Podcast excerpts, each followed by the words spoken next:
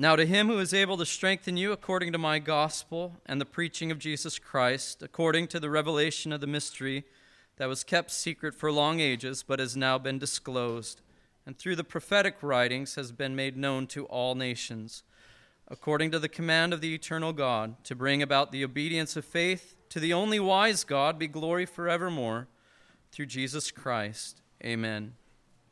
I'm going to ask this question twice, so you have time to think about it, but do you delight in glorifying God?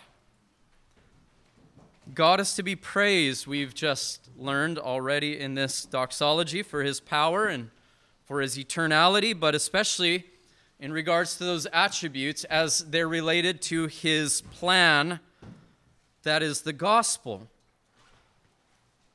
The gospel is applied by the power of God by which we are established or strengthened unto salvation, and that includes justification, God's pronouncement of us as righteous as the judge when we trust in the Lord Jesus Christ.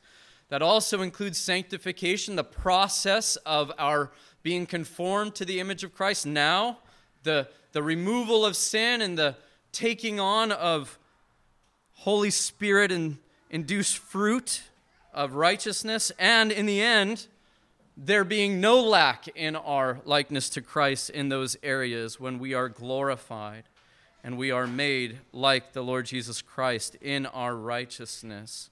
The content of the gospel, which essentially is the Lord Jesus Christ, is God's eternal plan. This is what his power in which his eternal uh, plan has been bound up in is in the Lord Jesus Christ, and it was hidden in eternity. It was hidden until Christ came. There's a very real sense where it was a mystery. But when he is come now, it is made known, and even is made known through the scriptures and that of the Old Testament to the nations. And that's really going to be our focus this morning. Is, is now we've seen that God is to be glorified in himself for his power, for his gospel, but what is the purpose for it? What is the purpose for his power? What is the purpose for this gospel that he hid but is now made known? Well, first we see God's design in the gospel, his design or purpose for it, is for the nations. Verse 26 It has now been disclosed, that means revealed, manifested, and through the prophetic writings has been made known to all nations. And that's the phrase I really want to key in first of all this morning has been made known to all nations. To boil it down, the gospel has been revealed or made known, manifested to the nations. Now, we can't look at this too simplistically this morning. We look at the language and it says, has been made known to all the nations. And if we see in that that this is something that is just past tense, as if this, this came about when Christ came to the earth and, and now it's done and that was back then, then we'll miss the point that the apostle is teaching us. This is current. What the apostle is saying is God is to be glorified now for something that he's done, which is still ongoing. This message that was revealed or made known for the nations is still that same message today to you and I. And this will continue until Christ returns. This is a perfect message. That is, it's ongoing in the nature of it. The point I want to make clear is it's not a past event. When we read that, we must think of this as God's eternal purpose for the gospel now until Christ comes back. Other translations help us to see that emphasis. The King James, which I think is the best translation of this verse, says this, if I can start from the beginning in verse 26. But now is made manifest, that is, what was hidden is now revealed. The gospel which is hidden is now made known. Christ's coming is made it known. The commandment of the eternal God has been made known. I'm sorry. Let me read that again. And by the scriptures of the prophets, according to the commandment of the everlasting God. And here's where we see that phrase really summarized together made known to all the nations for the obedience of faith. Made known to all the nations for the obedience of faith. This is the revealing of a once and for all time message, made known not just to a particular segment of the world, which, as you go back to the Old Testament, a lot of people see that in the Old Testament, that message was just for the Jewish people. What's really profound with what Paul is saying here, because he said that this regards Scripture, when Christ comes, the Old Testament, he's saying, is made known to the world. The gospel that is contained therein in the Old Testament is made known to the nations. Now, the nations here is the Greek word ethnos. In the Old Testament, it would be goy or goyim, it would be the Gentiles, is what he means here. And so, what Paul is saying here is profound. And in fact, I wasn't going to do this as in my notes, but I think it will help us to understand how profound this is if we go back to Acts chapter 15, the Jerusalem Council. And I want us to see what James says about the Old Testament and the gospel, which is now revealed because Christ has come, and what that means for the Gentiles, and what that means as a result of this message. Who was this message for? You go back and you read. This is one of the arguments about the Old Testament. We don't need the Old Testament because the New Testament is now here, and that's what gives us the understanding of Christ. What Paul is saying God has been glorified for his gospel, which was hidden in himself, but is now made manifest and made known to the Gentiles, and that gospel is contained in the Old Testament scriptures. Certainly, it's in the New Testament. That's not debated in the church. But listen to what James says and what I'm arguing for that we need to understand about this gospel which was hidden. It's made known in the Old Testament scriptures to the nations. Look at what James says here. He said, let's just start uh, verse 13. James is sort of the leader of the church at Jerusalem. After they finish speaking, James, the brother of Christ, he says this Brothers, listen to me It's very profound. He takes the leadership role here. Simeon has related, that's Peter, has related how God first visited the Gentiles to take them from a people for his name. Now that comes in Acts, right? We know that happens in Acts. That's New Testament, era, uh, the era of the New Testament. To take from them a people for his name. And with this, the words of the prophets agree. This accords to what we've just been going over in Romans, the words of the prophets are speaking to this end that the Gentiles would be included in the promises of God, just as this is written. And now listen to what he recites. After this, I will return, and I will rebuild the tent of David that has fallen. The tent of David seems to indicate the Jewish people. But I think better understood is God's covenant people. I will rebuild unto myself a covenant people for myself. Because the way that James is applying this here is not narrowly speaking to the Jews. He's speaking of this in regards to the Gentiles. I will rebuild the tent of David that has fallen, I will rebuild its ruins, and I will restore it. And now he goes on, verse 17, that the remnant of mankind may see, may seek the Lord, and all the Gentiles who are called by my name, says the Lord, who makes these things known from of old.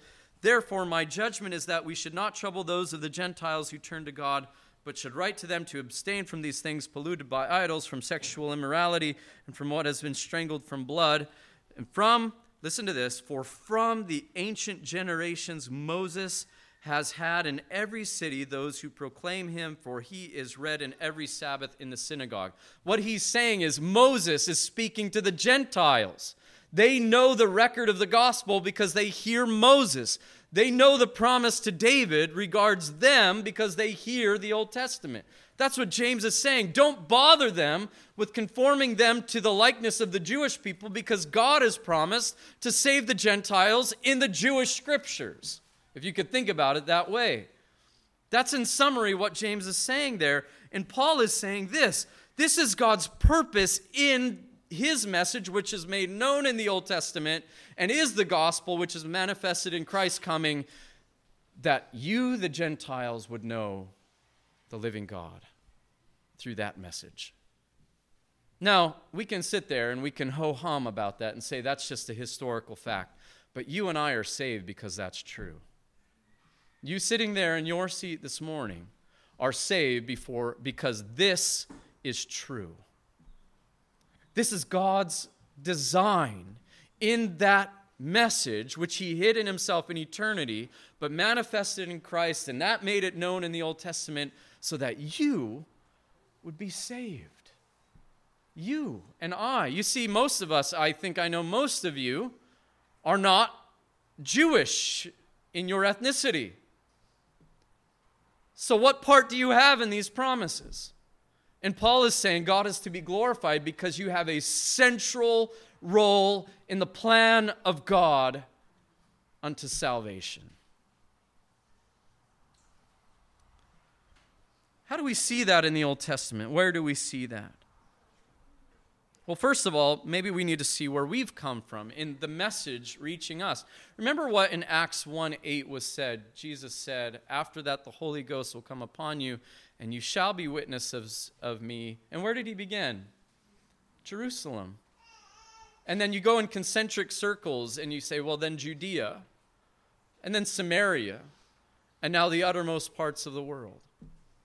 That's where that, well, what's the message? Where, where did that message have its origin?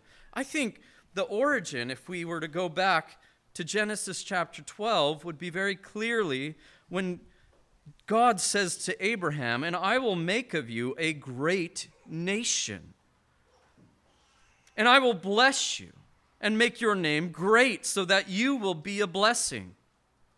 And I will bless those who bless you, and him who dishonors you I will curse. And in you, all the families or the nations, the goyim of the earth shall be blessed. Now, who does that regard? Some will say, well, that means that as a nation, the United States of America, if we bless the nation of Israel, then we'll be blessed. That is not fundamentally what this verse is teaching. Why do I say that? Because Galatians 3 8 tells us exactly what this means. It means that the gospel was preached to Abraham beforehand, saying, In you all the nations of the earth will be blessed and that pertains to the Gentiles receiving the promises of Abraham by faith. This is a salvific message, not just a temporal blessing if you bless a nation blessing. This is an eternal blessing.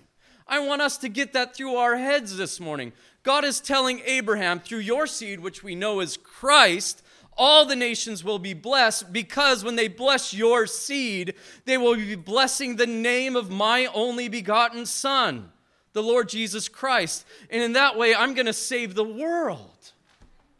I'm not going to just save the Jewish people. They will be saved when they believe on the Son. They believe the promises that I give them. But I'm going to save those Gentiles who were not a people, and I'm going to make them a people unto myself because I promised Abraham that I would. You get that this morning? You see, this is God being glorious. A people who were not a people. Yes, for thousands of years, 1500 years from when God gave this revelation to Moses to the New Testament era, that was not something that was clear in the world. But now Christ has come and the New Testament is telling us all the time you, Gentiles who believe in the Lord Jesus Christ, have a place in God's plan from eternity. What do we read in Ephesians chapter 1? What, what was God's purpose in eternity? To unite all things, us included, in Christ. In Christ. I want you to glorify God for his plan to save you in eternity. Gentiles, the nations. We have a pretty good representation of the nations here.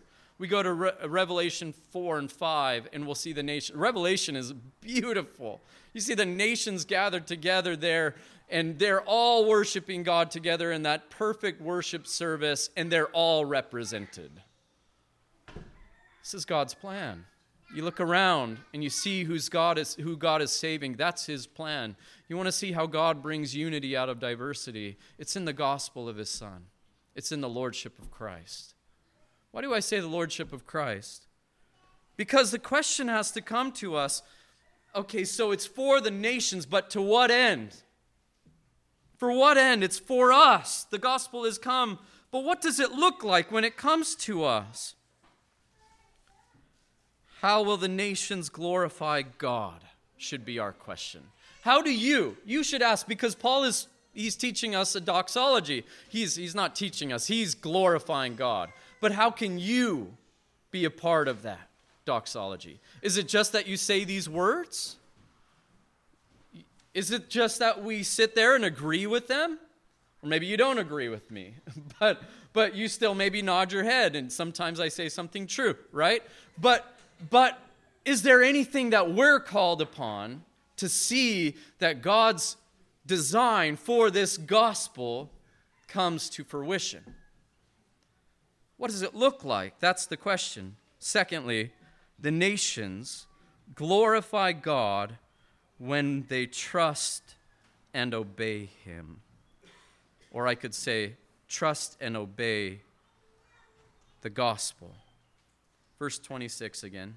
We're only going through verse 26. We're not going anywhere else.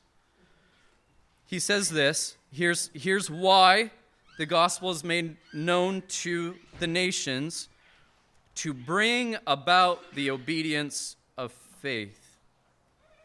This is God's purpose in the gospel for the nations. Now, I believe the truth is pervasive in Scripture. But this exact phrase is only found one other time in all of Scripture, chapter 1, verse 5, where the apostles said this of Romans, chapter 1, 5, through whom we have received grace and apostleship to bring about the obedience of faith. So he's saying, This is why I'm an apostle.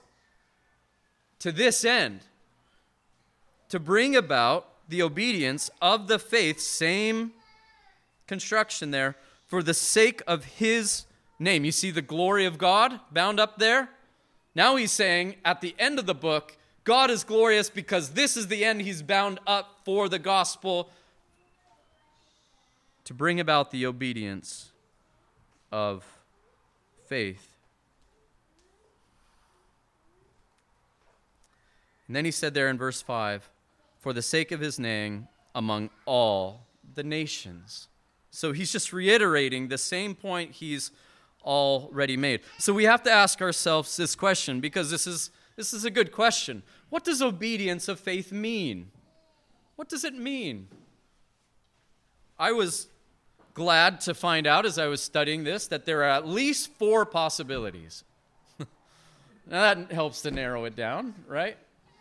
And, and I'm not going to give you all four in a long uh, recital this morning, but, but one of the views that I held to is that I believe that what Paul w- was saying was something like to bring about the obedience of the faith. The faith. In other words, that we would submit ourselves to the gospel. John Murray was right to point out that wherever the gospel is proclaimed, men are called to faith in it. So, in that sense, obedience of faith would be obedience in assenting to and believing the gospel. Jesus said in John 6 28 and 29, he reprimanded the crowd for working for that which perishes. They're following him around the, the, the uh, seaside and the, the hills around the Sea of Galilee, which was hard and arduous. They were working hard. And why? Because they wanted their stomachs filled. That's what we do in this life, isn't it? We want to eat, so we work, and that's a good principle. But Jesus says you're working for the wrong thing, fundamentally. He says, Work for that which does not perish. And then he says this because they ask him, What must we do to be doing the works of God? And he says this in answer Jesus answered them, This is the work of God, that you believe in him whom he sent. You believe in me. That you believe in me. Now that is worth pursuing, he says. That is worth the effort. And certainly all of that is true. But I'm not convinced this is Paul's point in our text, after all. I think John Stott was right when he said the obedience of faith refers to a faith which itself is obedient and which issues in a life of obedience. I believe Paul refers to what result God has in the gospel coming to the world, namely, faith in the message concerning his son and obedience that comports with that faith. Now, if we see that obedience is just an identical virtue to faith here, then it's all just one thing. The obedience of faith is just something that the end terminates in believing, and that's how we obey. We believe. I don't think that's what the apostle means to say. The wording matters here. Paul says the language is very clear the obedience of faith. There is no article, there is no the. It's obedience of faith. And it means that faith in the gospel, listen to this, produces obedience. This is God's purpose in the gospel. How should the nations, how will the nations glorify God? By believing the gospel and obeying God. Obedience is begotten by true faith. Indeed, Paul says in Galatians 5, we work through faith. Love works through faith. Faith is what is necessary for us to love at this time. How can you love if you don't believe? And it also is what is necessary for us to obey. And so that's what Paul is saying. He's saying faith is what leads to obedience of life. The Greek scholar Robertson renders this phrase the obedience which springs from faith. Now, we are very quick, and rightly so, to recognize in Romans the centrality of faith. But we don't often also see the centrality of obedience in Romans. You know that of all the times that this Hebrew or Greek word is used in the New Testament for obedience, it's only found, this particular Greek word is only found in the epistles of Paul, or only found in the epistles, the letters to the churches, which I think is profound. Because all of the letters, if you, if you read, if you follow the letters, it's usually this here's what the gospel is, believe it, and here's what the Christian life is, do it. Look for that pattern. Obey God. Fruits of the Spirit, so on, Colossians, what we read today. It's almost in every single epistle. But that word for obedience, of all the times it's found in the New Testament, half of them are found in this book, Romans. Half of them are found here.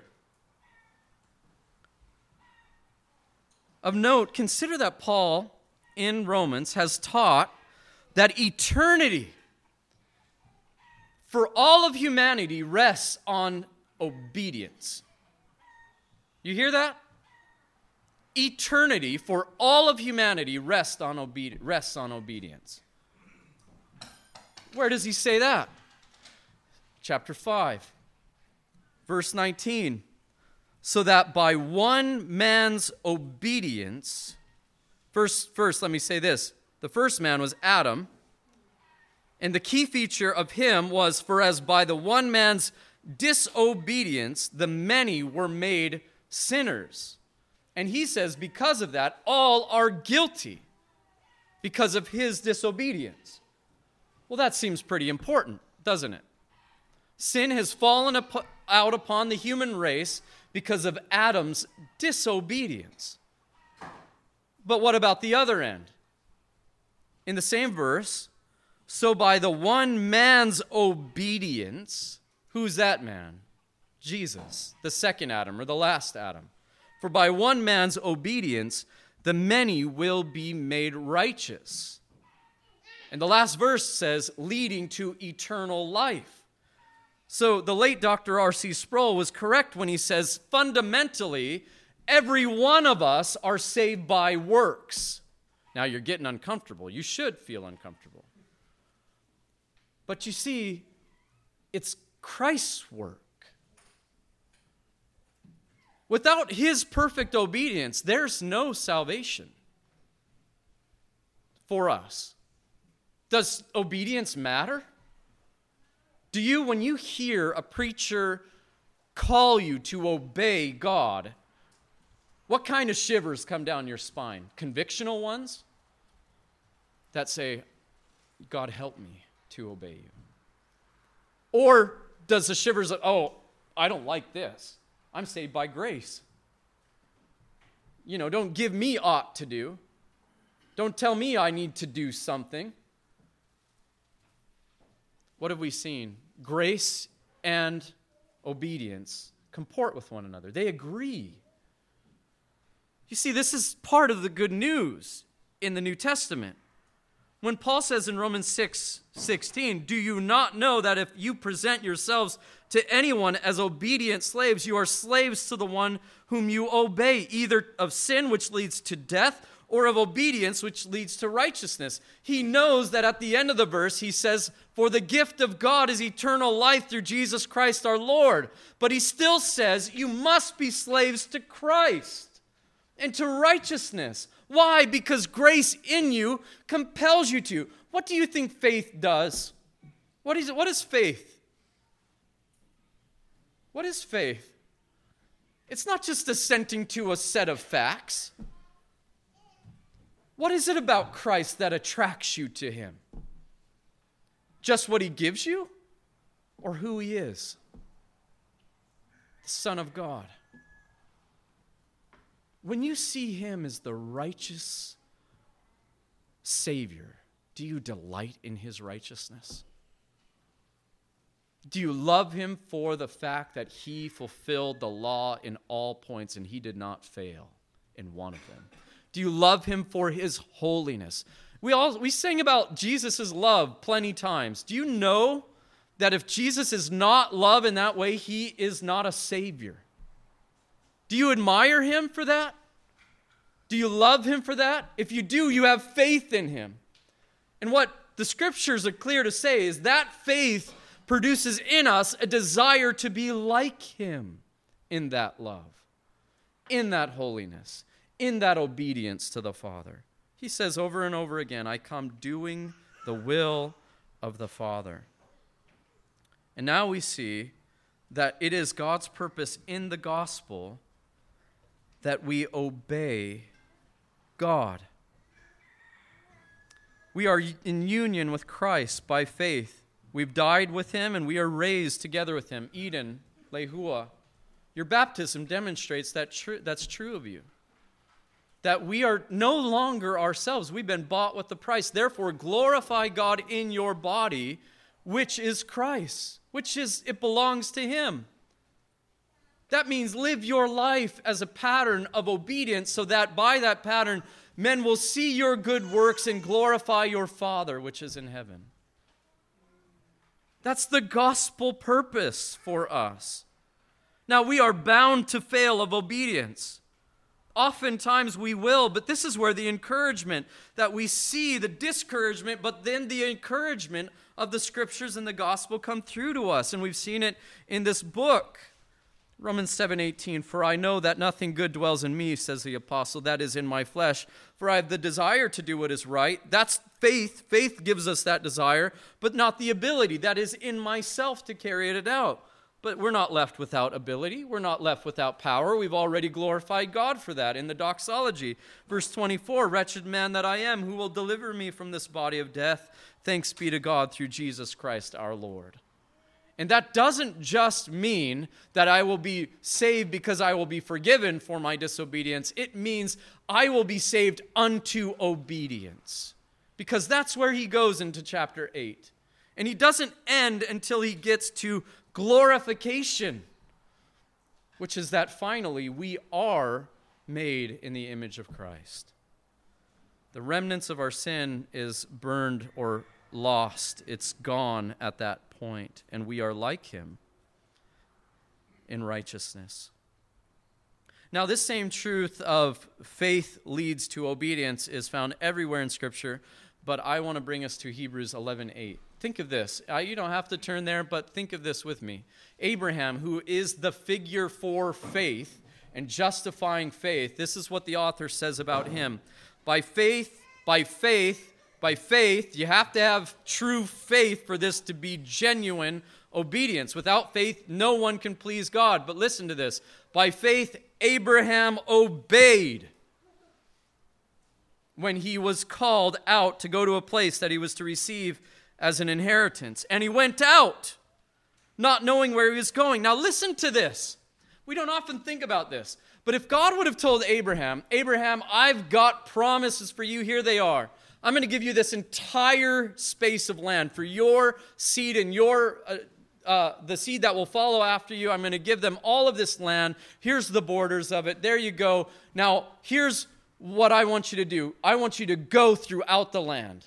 Don't settle down. Don't make a concrete foundation. You're going to be a nomad going throughout this land. I want you to see what I promised you. Here you go. And, and Abraham says, Oh, I believe you. I ain't going nowhere. Thanks for the promises. I'm, I'm happy to receive them from you, but that's great. I'm happy where I am. You think Abraham would be the depiction of faith that we have if that's what he did? Why, how would we know Abraham believed anything if that's what his response was? And yet, that's all too often how we think of salvation. You are saved by grace. God bestowed that promise on Abraham without any conditions for Abraham to receive them in his own righteousness. God promised him those things. Abraham believed it, and that belief was belief, that faith was demonstrated in works, in obedience. That's exactly what James teaches. James 2:17. So also by faith itself, it, if it does not have works, it's dead. But meaning your faith is dead. You don't have true faith. But someone will say, You have faith and I have works. And he says, Show me your faith apart from your works. I will show you my faith by my works. And that's exactly what we see in Abraham. That's why he is both a picture of faith and obedience. Because this is what the gospel brings. This is what that gospel that was preached beforehand brings. The heart that agrees with the psalmist, which says, I delight in your law, O God. I delight to do thy will. Isn't that what Jesus delighted with? That speaks about Jesus. Now, do you delight in what Jesus delights in? And if you can't say yes, then you probably don't believe in him. Do you believe in him? You don't compartmentalize Jesus. I've said it many times. You take him as he has been revealed. He is the gospel, the whole of him. Knowing him is knowing God the Father. Knowing him is having eternal life, and that leads to obedience. Good works agrees with the grace of God. Good works, let's, let me say this, agrees with the grace of God. Now, grace is unmerited favor. That means what we're talking about with obedience does not gain you salvation with God. It doesn't gain you favor with Him. It doesn't gain you eternal life. It doesn't merit you anything. You don't, you don't add to anything that Jesus lacks when you obey God. But grace agrees with this necessity of obedience, with the necessity of obedience for those who believe. Titus 2 11 through 14. I want you to go there because we see it all here. We see redemption, we see the pattern of the Christian life, we see grace, which is what we receive that we do not merit from God, the good that we receive that we do not merit, even our salvation. All of these things are here. Titus 2 11 through 14. For the grace of God has appeared, manifested, disclosed, revealed. You see this theme in, in the New Testament? Bringing salvation for all people, the nations there. Have it in your mind. Training, training. Grace trains. What's it train us to do? To renounce ungodliness and worldly passions, and to live self controlled, upright, and godly lives in this present age it trains us unto obedience, beloved. It trains us. Grace trains us. Waiting for our blessed hope, the appearing of the glory of our great God and Savior Jesus Christ. Glory be to our great God and Savior Jesus Christ, who gave himself up for us. Or sorry, let me read that. Who gave himself for us to redeem us from all. What does he do? He redeems us from all lawlessness. And I think that all lawlessness means that's the transition, transaction. Our unrighteousness is upon him. He redeems us from our sins. He forgives us our trespasses. That's not the end of his redemptive work. And to purify for himself a people for his own possession who are zealous for good works. Obedience. Obedience. You know what you don't hear enough of in the modern day churches? A call for God's people to be holy. We be love all we want to be, and we'll not define it at all. But love comes under the umbrella of holiness. Meaning, it's not all there is. The fruits of the Spirit are love and joy and peace and long suffering and gentleness and patience and kindness and on and on. And now we see that there's things that we can't pursue, things we have to put off, right? That's obedience, beloved. Now, here's the final point. Two observations to close here.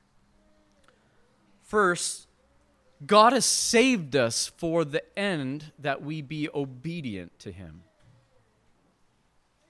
Is that desirable to you? One way you'll know that's desirable to you is that when you sin against Him, you are not comfortable with it. No matter who tells you in your ear it's okay, embrace that in you. Someone who has true faith in the Lord Jesus Christ knows that to sin against God is not what Christ would what would please Christ. It's not what Christ did. It's not what our Lord did. It's not what God would be pleased with. That matters to the one who believes. Obedience is the end to which we are being saved. What do I mean by that? I mean what Paul said in Romans 8:29, what he summarized there. For those whom he foreknew, he also predestined. That means in eternity he foreloved you to be what he says next, to be conformed to the image of his son, in order that he might, might be the firstborn among many brother, brothers.